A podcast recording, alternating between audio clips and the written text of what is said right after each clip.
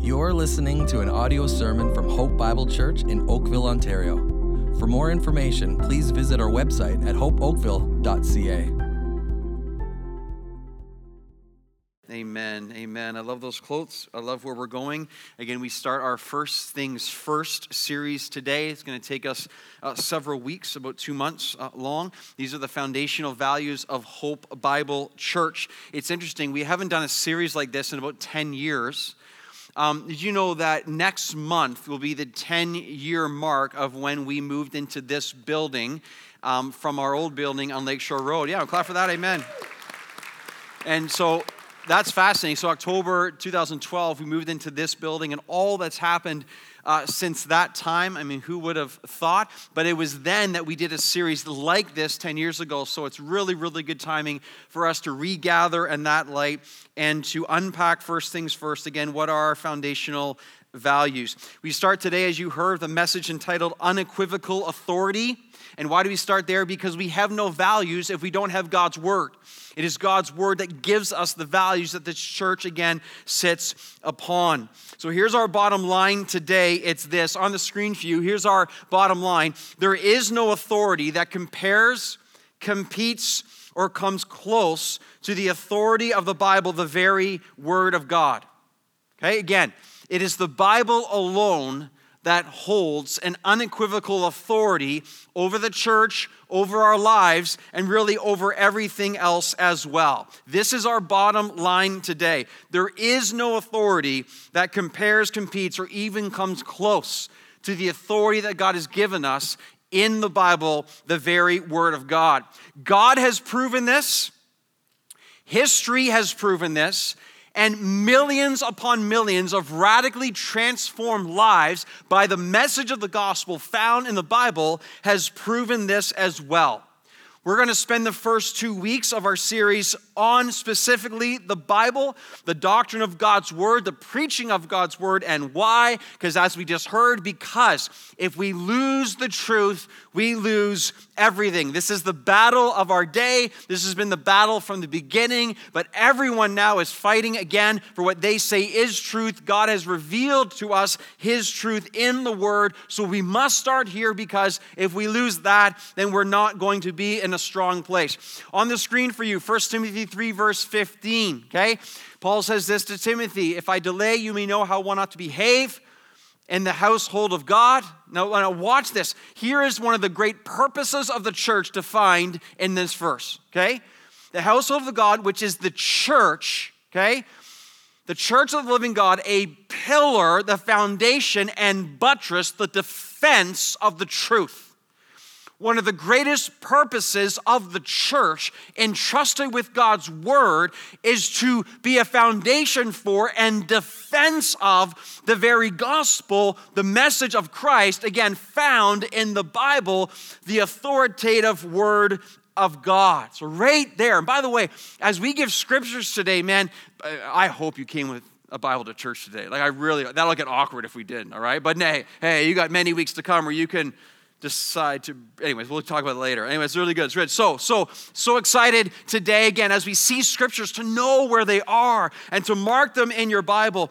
Again much to get through today. This will be a topical message by design but this message on this scripture will be flooded with scriptures um, as we go. Speaking of that on the screen for you here's a great one summarizing our time this morning. The grass withers and the flower fades but the word of our God will stand forever. That was kind of lame. Let's try that again, right? Grass withers, flower fades, the word of our God will stand forever, forever again. Loved ones, we have history look back upon centuries of proof this is true. People come and go, cultures come and go, leaders come and go. Those who say that Christianity will be destroyed, the Bible will be obsolete, they die. And the Word of God continues forever. Here we are again, all these thousands of years later, proving this to be true. That is so encouraging. But listen, what about why is this true? Why does the Word of God stand forever? And that's what we're going to answer again in part today as we launch into this First Things First series. Here's the first reason why the Word of God stands forever. Number one, because the Bible is an authority that's been determined by God, resulting in the canon. It's an authority determined by God, which results in the canon of Scripture. Some of you are like, what? The canon? We're firing shots today? Yes, we are, but not that type of canon. What is the canon? Let's define. Some of you have not heard this term before, or maybe you haven't defined this before. On the screen, and by the way, this message today is as much teach as preach, but that is so necessary for, I'm very excited about it actually. Canon is this the list of all the books that belong in the Bible. And you should know, and maybe you wouldn't right now off the top of your head, but the book, the Bible contains 66 books, 39 in the Old Testament, of course, 27 in the New Testament. We need to know that basic facts that makes up the canon of Scripture. Why do we use the word canon? Where does that word canon come from? The word canon can be traced to the ancient Greeks. They used it in a literal sense. When the ancient Greeks spoke of the word canon, it was like um, a rod or a ruler, a staff, a measuring rod. So, figuratively speaking, then, the word implied straightness or uprightness, and it was used again as a measuring rod to indicate a standard or a norm. So, when we speak of the canon of Scripture, that therefore implies the collection of books that constitute or qualify as the written word of God. Again, the canon of Scripture. So the word canon then implies that the Bible only consists of the writings that have been very, very, very important, only consists of the books or writings that have been divinely inspired by God. So, therefore, we can say with great confidence if it's not in the canon of Scripture, then it is not inspired by God. And if it's not inspired by God, then it does not carry the authority of God over our lives, over the church, and beyond. But again, I want to restate our first point. It's so important. It's foundational to our message, okay? Listen carefully, loved ones, okay? The canon is determined by God. This is why our Bible, again, holds ultimate authority over your life, my life, family, our church, our leadership, again, our association of churches, and the church as a whole. Now, some of us understand what I just said in its meaning. The canon has been determined by God. Others might have some confusion or they might have some questions. Let me say this way one of the greatest errors people make, including some, again, parts of religion, church leaders, or the culture in general, one of the great errors people make is this they fail to distinguish between the determination of the canon and recognition of the canon. I'll say that again. One of the great errors people make is they fail to distinguish between how the canon was determined and then subsequently how the canon was recognized. Norm Geisler, I'll lean on him a little bit throughout this message. He's very, very helpful. He says this this is helpful. If the word canon implies the status of the Bible by virtue of its inspiration, God inspired, again, those books, the word canonicity then often applies to the recognition of this status by the church. Stop and just look at that. And it's the difference between what's been inspired or determined by God, and then it's up to the church to recognize that which has already been determined or inspired. He says then, it is the process, canonicity, is the process by which the various books of the Bible were brought together and their value as the Word of God was recognized. Okay? So that's so key. The canon determined by God recognized then by the church. Crucial point of clarity here is this the starting point in answering the question, where did the Bible come from? The most important answer, again, is this the Bible came from God. And if we're going to understand the Bible came from God, then that leads us to this understanding um, a proper view then of the canon. In fact, we're going to make that a subpoint, okay? We must have a proper view of the canon. Now, listen carefully. Need your attention today. This is such important truth and such important content we're going through. Think of it this way a book, listen, listen, a book is not canonical because it's valuable.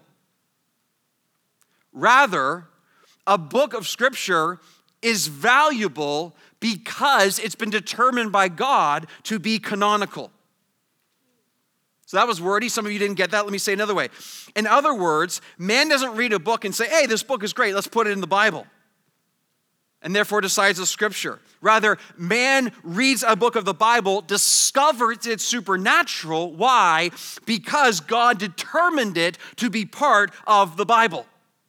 J.I. Packer, super helpful, brilliant example illustration of this as well. He says this The church, I love this quote for years, the church no more gave us the New Testament canon than Sir Isaac Newton gave us the force of gravity.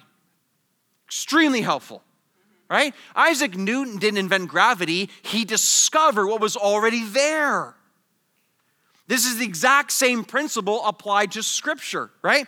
God gave us gravity by work of creation, and similarly, He gave us the New Testament canon by inspiring the individual books that make it up. So God breathed out the scriptures, and the church over time and disciples over time, they recognized again that which has been inspired by God. We can sum up all this by saying, again, on the screen for you, I'm trying to say it several ways so we get this massively important truth. Canonicity is determined or established authoritatively by God, it is merely discovered by humans. You say, wow, well, why is this point so important? Why do we belabor it?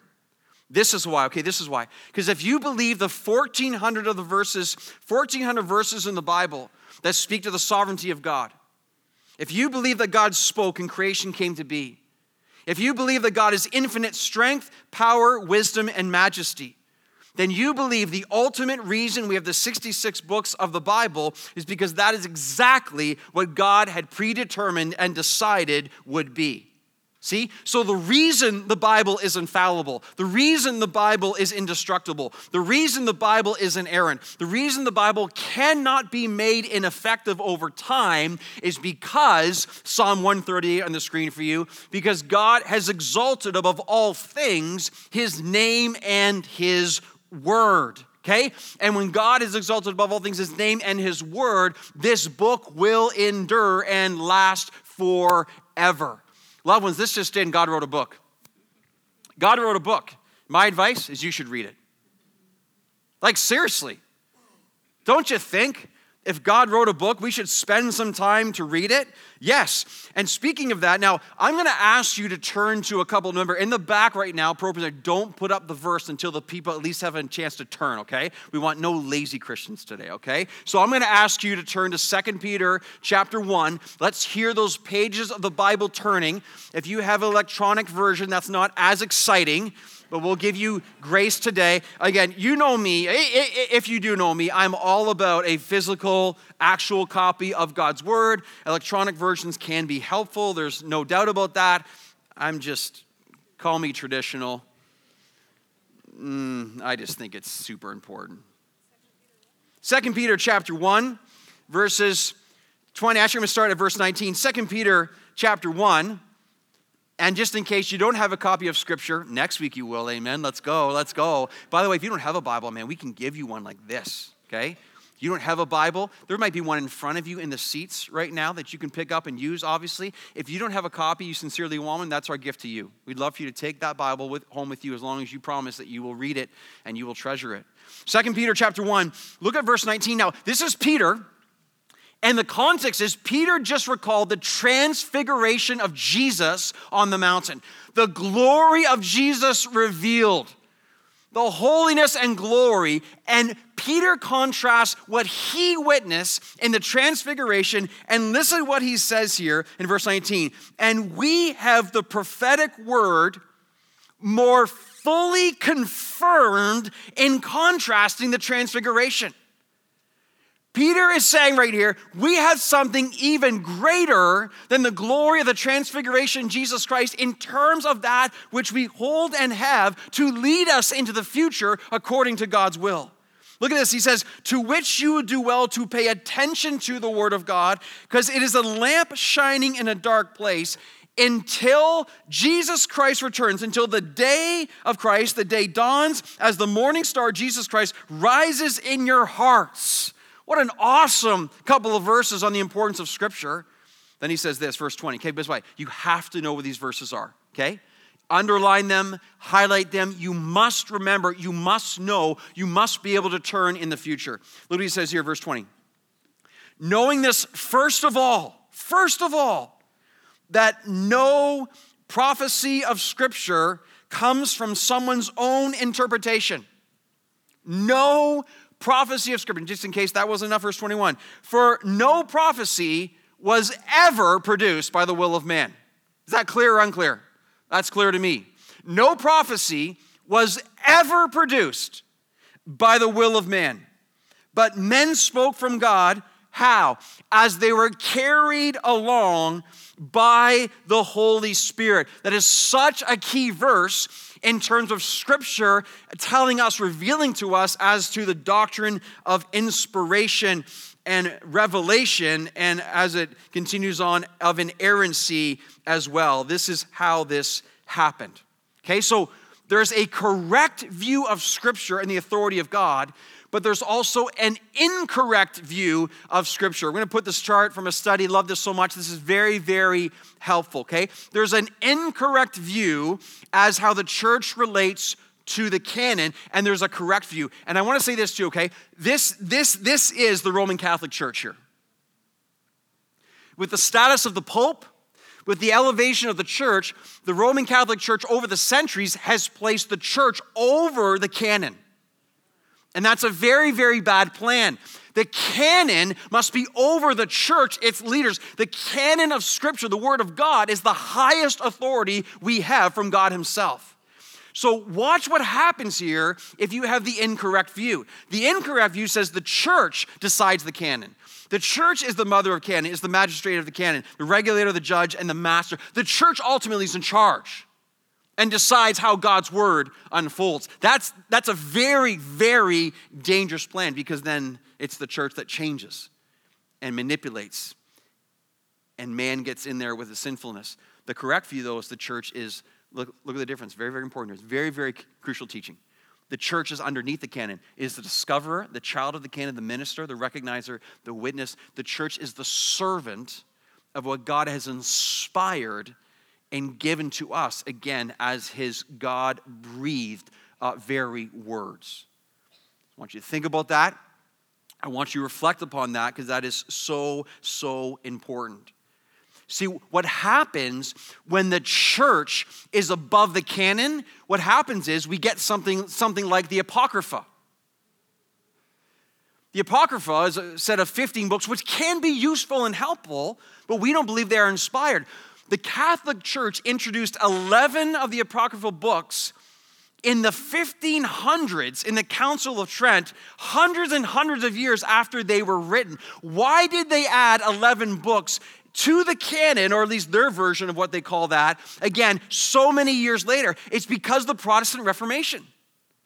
Martin Luther got hold of God's word, what it actually said, and began to teach justification by faith, not by works. And certain teachings of the Catholic Church began to be embarrassingly exposed and wrong. So, the Catholic Church, 29 years after Luther's teaching introduced in the Reformation, they had to scramble to find additional resources to justify what we believe are false teachings penance, prayers to the dead, again, uh, some kind of salvation by works. They had to find other scriptures to come in because the people started realizing what was actually in God's word and they were being misled. That's how the Apocrypha entered into to their version of, of scripture. And that's pretty suspect when you hear the details of how that came about. Again, not that some of those books aren't useful, but they're not inspired by God, which is why they're not in our version of scripture right here it's so important to understand, again, the correct view of Scripture. We serve, again, what God has revealed to us by His Holy Spirit and determined, again, the canon by Him breathing that out. So the Bible is an authority determined by God, resulting in the canon. And secondly, the Bible is an authority breathed out by God. We call this the doctrine of inspiration. The Bible has been breathed out by God. Turn in your Bibles to 2 Timothy chapter 3. Turn left in your Bible, 2 Timothy chapter 3. Let's hear some pages turning. Come on, pressure your neighbor. Let's go. Can't be lazy today. There's no way. There's no way. 2 Timothy chapter 3, verse 16. You have to know this verses here. Some of you have this memorized. That is awesome. All of us should be able to be very, very familiar with this. 2 Timothy chapter 3, verse 16. One of the greatest passages, again, on the origin of Scripture we have. Paul says to Timothy, 2 Timothy chapter 3, verse 16, all Scripture, how much of Scripture?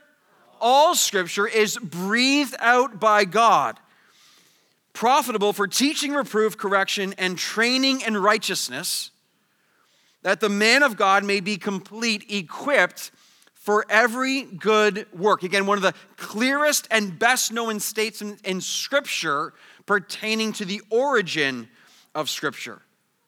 The most powerful part here is the first. Listen, all Scripture is breathed out by God. The word breathed out is the Greek word theopneustos. Theopneustos, the only time this occurs in the New Testament. For many years in many translation, this word was rightly translated inspired. You can look back at former translations. All scripture is inspired by God. Now, what's the problem with this? The over time, the word inspired changes its meaning a little bit. Inspired suggests inbreathing or God breathing into. But this doesn't fully convey what the Holy Spirit was saying here through Paul. And by the way, notice, notice, it's not theopneustos is always theopneustos. God breathed. What happens is over time, certain English words change in meaning. Happens to us all the time. What it used to mean a couple of years ago, it changes slightly over time. So inspired began to lose its meaning in our current English understanding. So the Greek never changes, the original never changes. Theopneustos is always that in the Greek, but we have to change our English to most accurately represent what's actually in the original in the Greek. And so, right now, what the ESV did, all scripture has been breathed out by God. And that's very, very important, okay? So, God did not breathe into existing scriptures, nor did God breathe into the authors. Rather, God breathed out the scriptures. In other words, as Erwin Lutzer said, the Bible, metaphorically speaking, is the very breath of God. So God did not just approve the scriptures, He breathed out. God is the full source of all scripture. And by the way, let me just take a time out right here and just some application. Already, what we've gone through this incredible doctrine of the inspiration of God's word and the incredible importance of all that we're learning here about the greatest book, of course, ever written by God Himself. Don't you think that you should read the Bible? Like, don't you think it might be a good idea? No, okay, so here's what we know. How many people in this room, overflow listening, are regularly engaged in the Word of God? I, I think we'd be discouraged by that statistic. We just know what it is across the church we have one life. God has written one book. We have one opportunity. It is the book of books. God wrote a book. I think we should read it. What needs to change in your life to align with this simple but powerful reality? Again, I think, you know, um, there's, there's, there's many Christians that will stand before Jesus Christ in judgment, not over salvation, but in judgment, what they did with what he gave them. And they're going to be held to account with the what was entrusted. And Jesus will be like, hey man, so like, I'm not sure if Jesus is hey man, but you know, whatever. But he's like, hey, so um, I wrote a book, and it was like the one thing I gave you.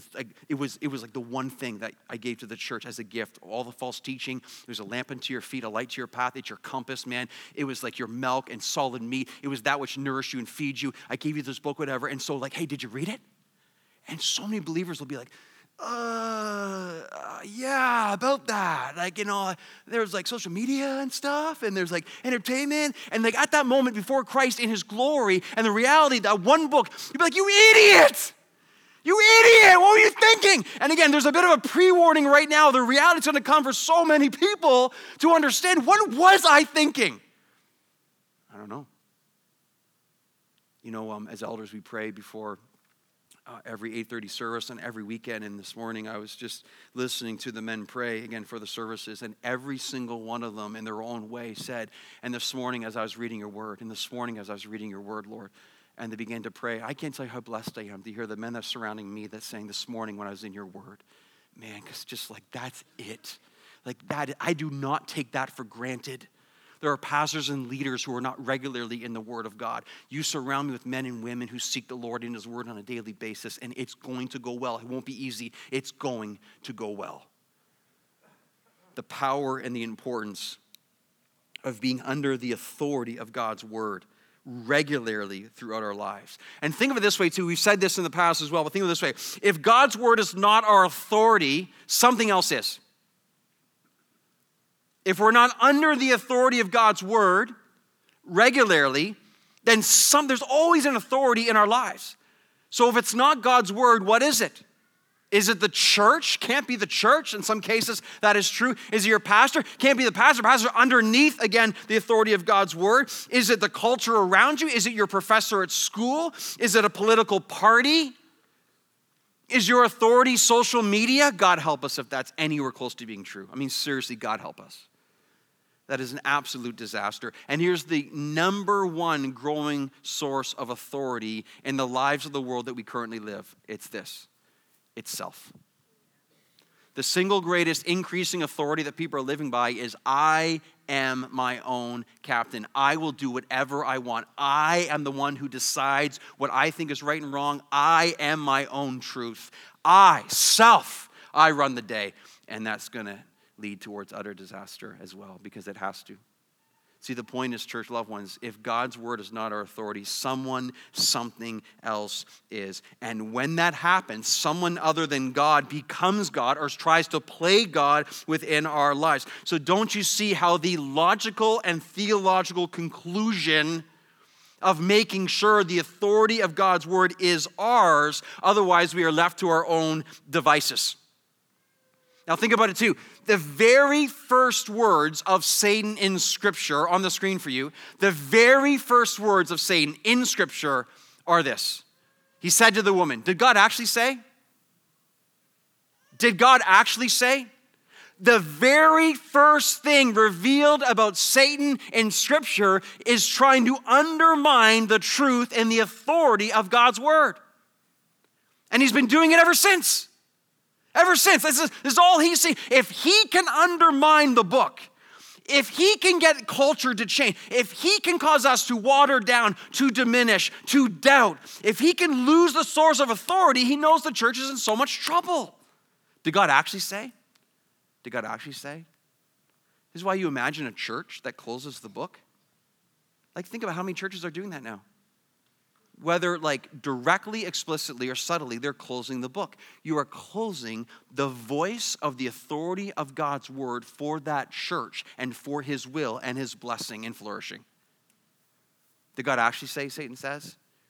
Where are you hearing that whisper all over your life? It's everywhere all the time. This is what he does. He's the father of lies, Satan is, quoting Jesus. And again, he's been doing this all throughout history. So, church, listen, think, think, think, think. Okay, ready? Ready? Hope Bible Church. Hope Bible Church. That has been the center of our name all the way from the beginning for a reason. If we don't have God's truth, what's the point?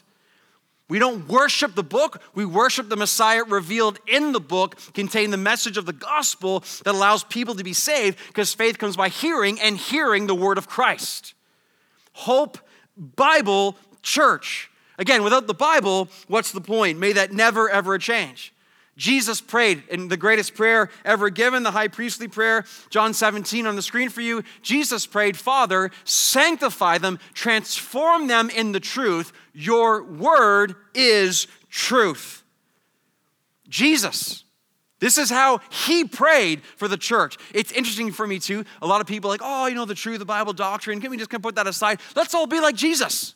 Now, what drives me nuts when people say that, let's be like Jesus. How do you know what Jesus is like? How do you know if your version of Jesus is correct? The only way we know if what you say Jesus is like is through the very Bible that Jesus, again, allowed us to have.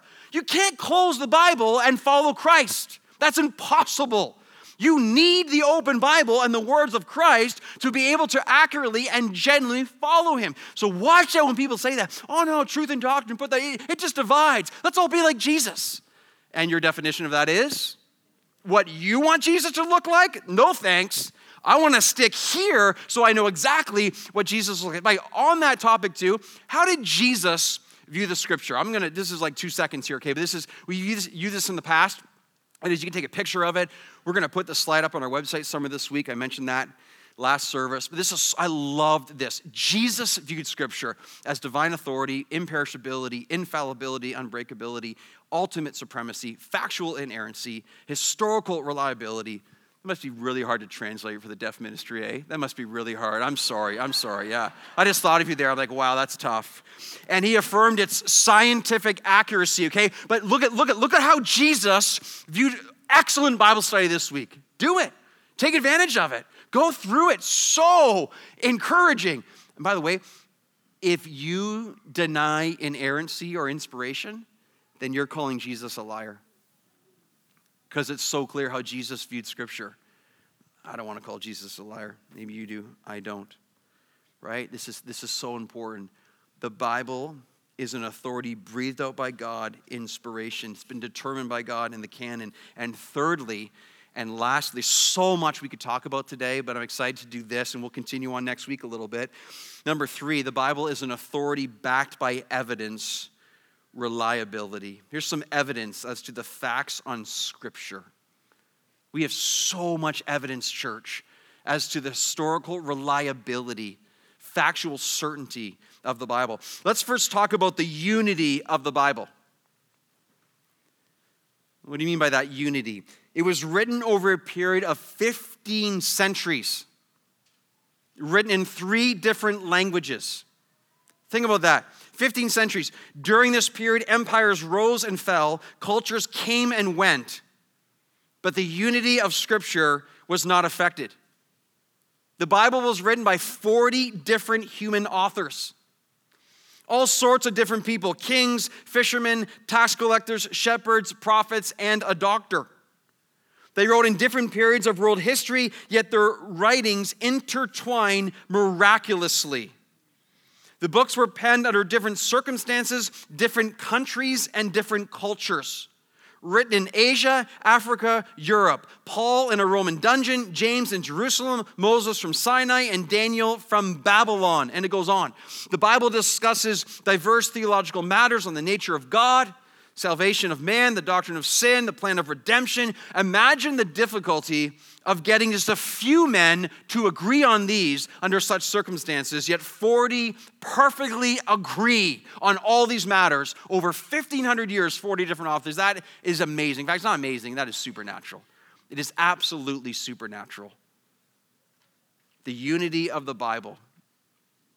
We have all this evidence to look at. How about the reliability of the Bible.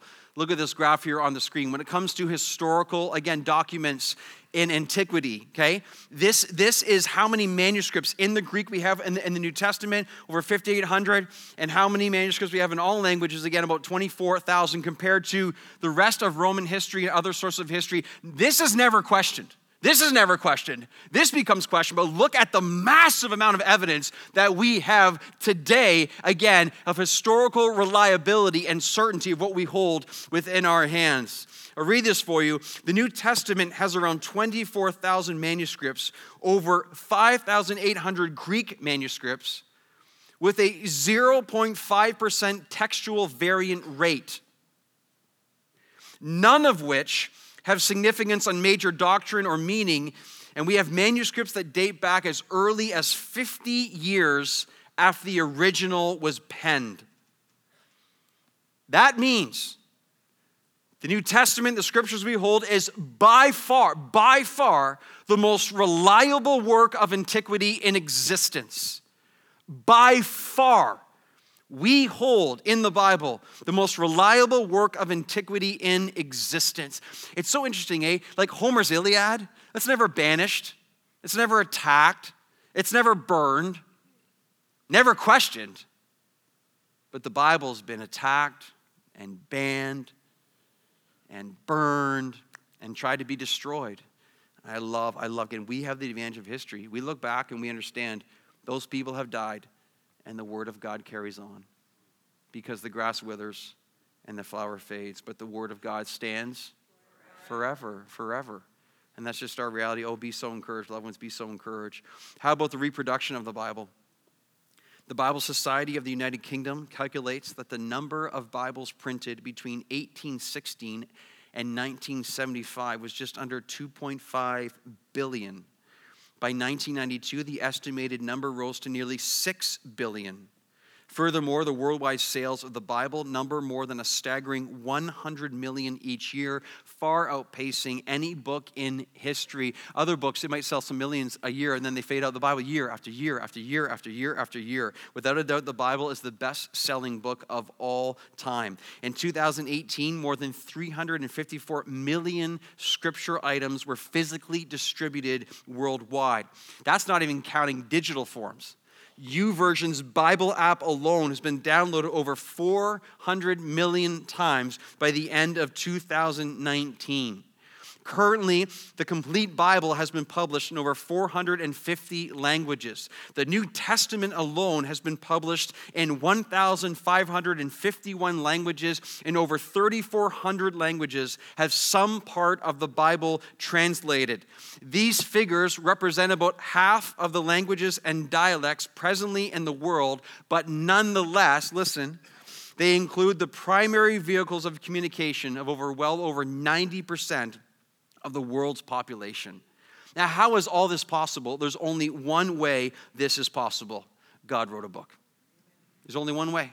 God wrote a book. Again, let's stop here for a second for some application. Okay, I'm telling you, again, all this waves of encouragement to God's word and the massive evidence that we hold. I'm telling you, ready? Less TikTok, more scripture. Like, please, please parents are like, yeah, let's go. You know, like, I had a friend like last service came up. You ever thought about tick tock, tick tock, waste my life, brain dead, tick tock, time a wasting dead. And it's designed to do that. I don't want to pick just on TikTok. Well, I actually do. Hey, hey, but honestly, honestly, moment of wisdom, right? Hey, hey, the phone's ringing. Do you hear that? Ring. It's wisdom. It's calling for you right now. And what is wisdom saying? Less TikTok, more scripture, more Bible. Can God wrote a book? I mean, whatever your equivalent is to TikTok, just think about it.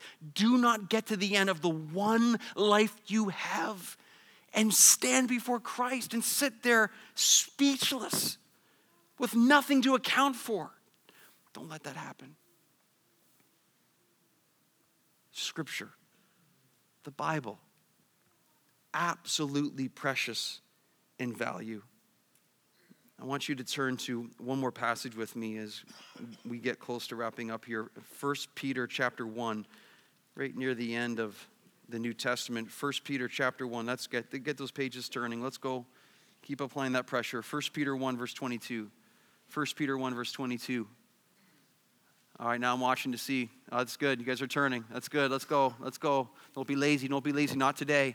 Underline it, circle it, highlight it. Make sure you know where we are. Look at this passage here 1 Peter 1.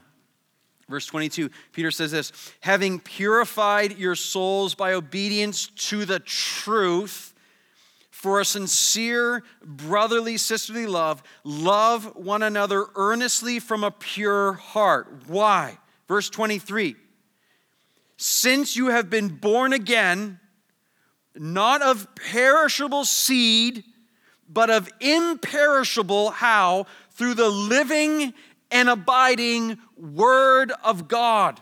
And then he quotes Isaiah 40 For all flesh is like grass, and its glory like the flowers of grass. The grass withers and the flower falls, but the word of the Lord remains forever. Look at that. And he says, And this word is the good news that was preached to you. Again, it's the message of God in His Word that contains the gospel of God that points us to the Son of God, that we might be transformed by the Spirit of God and then live again Jesus Christ, resulting in the return of God where we're there again forever transformed by Him. It all comes down to the Word of God giving us the message of Jesus Christ. I'm saying it, we don't worship the Bible, we worship Jesus Christ revealed in the Bible. Without the Bible, though, we're done, we're dead.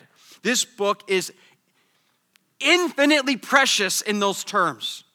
So interesting again, this week, thoughts on Queen Elizabeth and her passing. I saw this, I saw a couple days ago. I couldn't help but put it in. In the 1953 coronation of Queen Elizabeth, she was presented with a Bible. Now remember, in her coronation, she is wearing a crown, I think 2,900 precious jewels, inestimable value of the crown upon her head. And this is what they say to her in tremendous wisdom We present you with this book, the most valuable thing that this world affords. Here is wisdom. This is the royal law. These are the lively, living oracles of God. That's awesome. And I thought, from what I understand, she sought to live that out with integrity. Look at, look at, they understood. She's, she's literally, like, you just know, like the whole procession, the all that stuff. The most valuable thing this world affords, the Holy Bible. Absolutely true. So, loved ones, we hold in our hands a book that is to die for. It is to die for because of the message that it contains, the very salvation of man in faith in Jesus Christ. You know, I was want to fire myself a little bit more. So last night I pulled up John Piper's um, biography, short biography of William Tyndale, and I just read it before bed, and it fired me up. I mean, Tyndale literally died for translating this book into English so that, as he quoted, the plowboy would have more knowledge of the scriptures than the Pope himself. He died. He was strangled and burned at the stake because he just wanted this to be in English. And of course, was leaders of the church that killed him and executed him in the process. It's a book worth dying for because without the book, there is no church. Without the book, there is no salvation. It is the preaching of the gospel that we are to guard the good deposit. We are to treasure it. We are to hunger for it. We are be, to be obedient to this book. And so we're about to sing a song in response called The Hope of Ages. And one of the verses, and this is why we picked this like this weekend primarily, it's such good words everywhere. But this is the second verse. It says, His word is the answer for all generations. It will never be tainted, it will never be broken. I love this. This is our confession, this is our conviction. We believe what is written, we believe what you've spoken. So when this verse comes up, I mean, this is kind of like our climax to the service, all right? And if, if you want to, man, I can just hold, get your Bible up, man. This is our confession. This is our conviction. We believe what you've written. We believe what you've spoken. What a cool moment that is for our church as well to be so encouraged to say yes. And we are people of one book. You want to prick us, and we will bleed. Bibline, as it was said, again, I think by John Wesley. Lord, help us. Lord, help us. May you change us. Let's pray, church. Let's pray. Yes, Lord, I pray so much right here that there is a growing hunger and thirst for you. But how do we know you? Church, remember, you cannot love God unless you know God the single greatest way we know God is through His Word. The single greatest way we are transformed is by the Holy Spirit, by renewing of our minds through Scripture. Lord, I say it one more time. We don't worship the book, but we worship the Savior, Jesus Christ, revealed in the book. And for that, we are infinitely grateful and thankful. I pray right now, Lord, you will lead your church, Hope Bible Church to absolute transformation, hunger, and thirst for righteousness in you. Less of the world, more of Christ. Less of wasting our time, more hunger for your word. Less, Lord, apathy and complacency, more alertness, wakefulness, watchfulness, and deep desire for your truth in our lives. May it be so. We pray this in Jesus' name. Amen. Let's stand and worship with joy together.